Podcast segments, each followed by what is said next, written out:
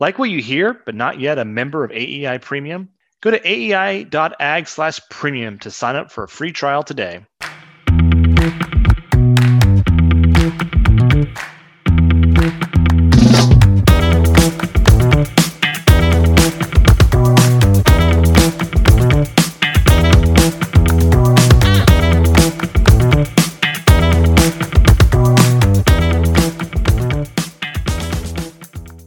And welcome. It's June the 24th.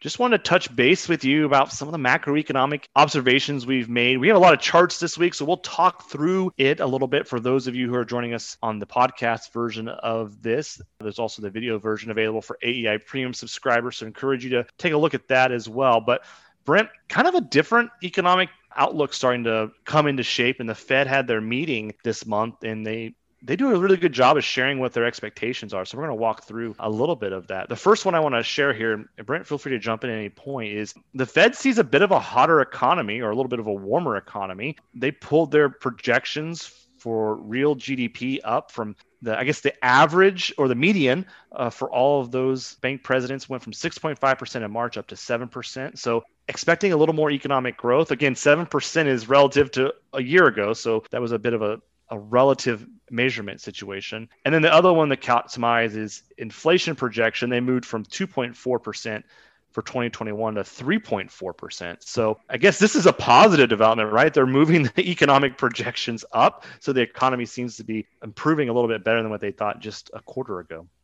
This is a really hot topic right now. So lots of debate about just how high uh, inflation might get the Fed clearly still seeing that as a transitory type of inflation. So, you know, even though you're seeing a number over three, and I, I think that's maybe even that's a 20 all 2021 number. So if you look just at you know the recent time period it's even higher but they're they're viewing that as you know confined to certain product categories causing a lot of that and if, if you think about it in a supply and demand framework you've got you know your demand curve and your supply curve and in a couple things happen recently. One we're kind of coming out of the pandemic so that demand curve has shifted up and to the right.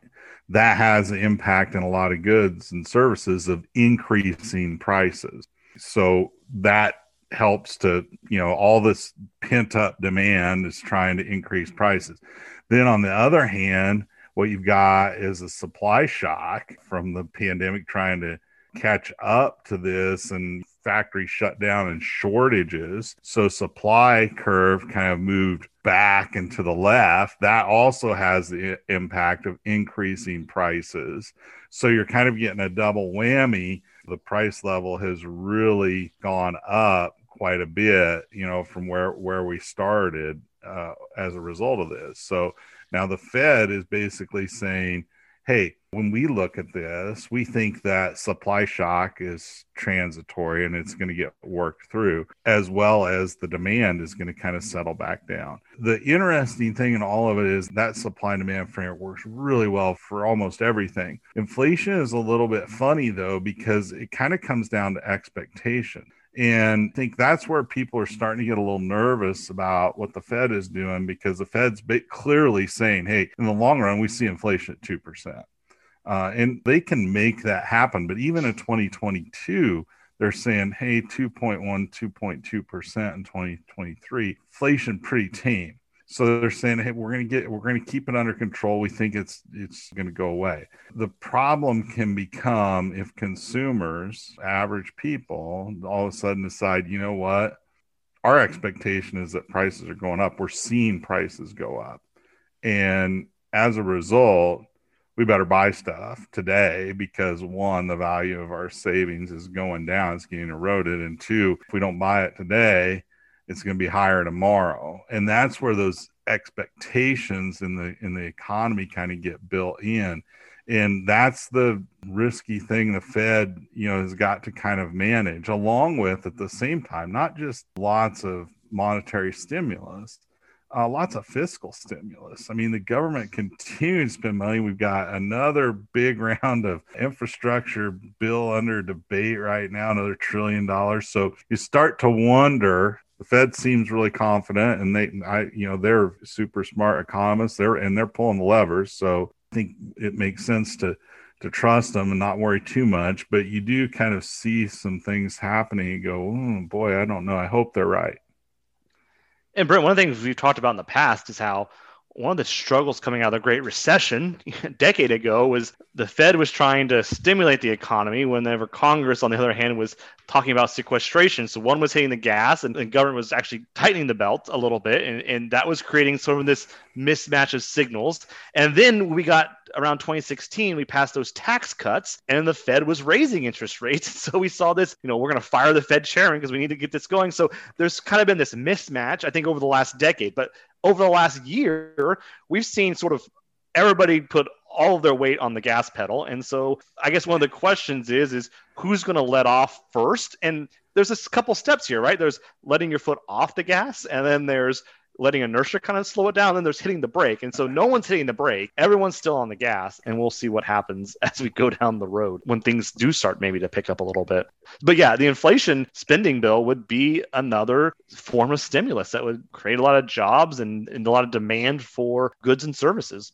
It's just really interesting that thing you pointed out. I mean, we had that terrible mismatch of policy in the financial crisis, sequestration actually from Congress as opposed to stimulation, which is what they yeah. want. And then we overcorrected for it this time, probably with even more, stu- you know, even pretty uh, liberal economists saying, hey, this may be too much. So we shall see. And I just want to admit, uh, for those of you who are watching this, I try to keep him from drawing supply and demand curves. This is the first one he's done on one of these, uh, John Madden style. I was actually impressed. He, he Brent did it just just like a an old Ag Econ professor. So for those of you on the podcast, you missed Brent's great chart here. Um, another another great again. I'll say this again. There are not a lot of places you can see policymakers share a little bit about their thought process and their expectations. And the Fed does a really good job of telegraphing this a little bit. You know, the Fed sometimes gets a bad rap for transparency, but they do a lot of communication here. So here's another way of looking at their expectations of inflation. This is a graph. And as you can see, 2% is that long run expectation. And we kind of got there in 2018. And there's just another way of looking at this idea of we might see a, a blip higher in 2021, but we want to move towards 2%, which is considerably higher than what we saw for, for most of the last decade. Again, another chart to looking at inflation. This is the one I think caught a lot of headlines. It resolved that Ag Forecast Network question that we had posted about will we get over 3% for any given month in 2021 and we had about 3.5% in april which we only went above 3% one other time for a month in the last decade but if you zoom out the chart how scary this chart looks like depends on observations you plot. If you plot the last year, it looks can look scary. It's like a straight up into the right. It's like a hockey stick almost. But over the last decade, well, we've been there over the last decade, over the last 20 or 30 years, we've been we've been higher. And so it's really important to keep that context in mind when we have these conversations. And it's also important to remember our comparison period. This is against a year ago. Going to make it look change look really big because prices were pretty soft a year ago. So we, we're starting to see that comparison effect go in. But yeah, I find it really interesting just how much discussion there is of inflation and how worried people are because honestly, we haven't experienced since the 80s, the early 80s, and for that matter 70s and early 80s, which I got to think, I don't know, there's big portions of the consuming public that were not around then or uh, weren't active consumers at that point. So I just find it interesting how much passion that discussion engenders. And in part because it can be very debilitating if it gets out of control. Another way of looking at some of those tables from before is the real GDP. Again, we've already talked through this. I'll, I'll move quickly over this, but this idea of we could see a lot of economic growth here in 2021. Again, a lot of this is because of the relative measure versus last year, a year ago. Fed's thinking six to seven percent, which sounds like a really big number for the U.S. economy, and it is. But the long run expectation here is we're going to sort of drift lower in 2022 and then towards the long run get back in that that 2% range which is more common for our economy this is a chart that This is interesting. The headline was the Fed is going to raise interest rates a lot sooner than you thought. I saw that headline and I even fell for it. I clicked. I'm like, man, they must be raising them like next week. And when you start to dig into it, the big takeaway was the Fed started to signal like, well, we might need to raise interest rates on that the target rate in 2022. And this chart, not a lot of articles included. You got to go to the Federal Reserve website and you got to download the PDF of their minutes. And I, apparently, this isn't contagious enough to make its round and on social media. But you can see here, all the Fed voting members think that in 2021 there's no need to move the target rate. About half of them think maybe in 2022 we're going to move it up two thirds of them think in 2023 we'll move it off of where it's at today. But I think here's the long run story. You can debate when the Fed might raise interest rates. And we have a question about that in the forecast network. It's important. But look at what the long run expectations are. And they think in the long run, this target rate, which is very near zero today, would be closer to two to three percent in the long run. So I think that's a really important takeaway here is this low interest rate environment isn't projected to last for forever. That in the long run we expect it to return higher think that is an important point to think about is that ultimately that's where we want to be headed now that we can debate the speed at which we're going to get there. And certainly if you look at this chart you know nobody and putting their guesses in saying we'll be there by 2023 so got a little bit of a runway but got to realize those rates will a lot of people are starting to think they're going to creep up in the next couple of years last slide we have here to talk about it's an article I wrote up this week, so you can go read more about it. It's the average interest rate that farmers are paying and the chart that i show here is for non-real estate loans it goes back to the 70s and well the big takeaway here is we hit lows here in 2020. The record low for the interest rate that farmers are paying. It had a three in front of it, and, and so three point I think seven, three point six percent, and the previous low was three point seven percent for the on an annualized basis. On a quarterly basis, the average got I think the three point one percent at the end of 2020. And so it's about 3.3% in the first quarter. One of the ideas here to take away is we actually saw interest rates at the farm level at about five and a half percent back in 2019. This is when we were talking about Trump was talking about firing Jay Powell and was asking people could he fire him because the Fed was starting to raise rates because again this idea of the mismatch. So it wasn't that long ago.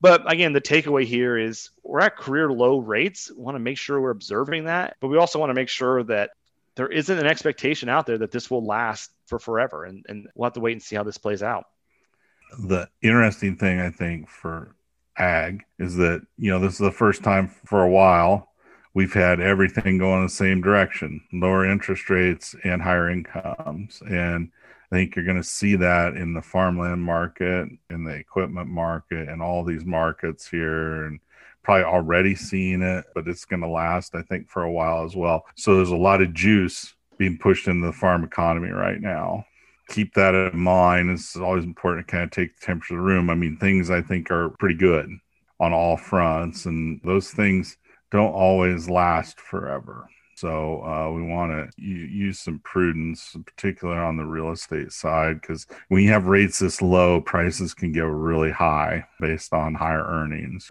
The multiple is a lot bigger when rates are low. So you get another $40 of income from land, and you multiply that by a multiple of 30 instead of 20, 20 be a 5% interest rate. It really adds up next week is a big week for USDA reports. The 30th has the acreage report, but also the quarterly stocks report. So I want to remind folks about that. We have a couple of forecast network questions about acreage. So go update your expectations about that. We're starting to see the market expectations start to drop. Um, we've seen some of those reports. And so use some ground truthing to think about where your expectations are and where all these trade consensus, the trade expectations are coming in at. So this seems to have a little more there's a lot of attention on it this year. I don't know what that's about, but it seems like this is always a popular report, but maybe a little more popular than normal. But also kind of overlooking the quarterly stocks report, which is could also be just as significant. That's the acreage report. Well, that's a very good point there. That you know, don't sleep on that because the acreage report could be a snoozer. You know, you never know. But the, you know, the acreage thing I think is so interesting because there's such a wide diversity of opinion about it. Some really high estimates, some way more conservative estimates on how many acres of corn and soybeans got planted. So you got wide range of opinions. And because stocks are pretty tight, particularly for things like soybeans, a lot of potential if it doesn't turn out the way everybody wants it to. It's going to be a wild uh, few days. One of the questions in the forecast network is the probability of corn and soybean acres being over a combined 181 million acres. And so as I'm looking at these these trade estimates, we're seeing things stay in line with where the USDA was, 178, 179 million. We also saw some that are 183 million. That is a huge swing as to you know how big the US corn and soybean factory might come in at. So look for that report. Keep in mind those two reports actually going to get dropped at the same time. Highly, highly anticipated right now. I don't remember one being anticipated this much in recent times. Think carefully about it, I guess. all right. Well, thank you all for joining us this week. We'll be back again next week. We'll talk about the scores of the forecasts from the report, and we have some great articles in the pipeline. So, in the meantime, stay curious. We'll see you all next week. Bye bye.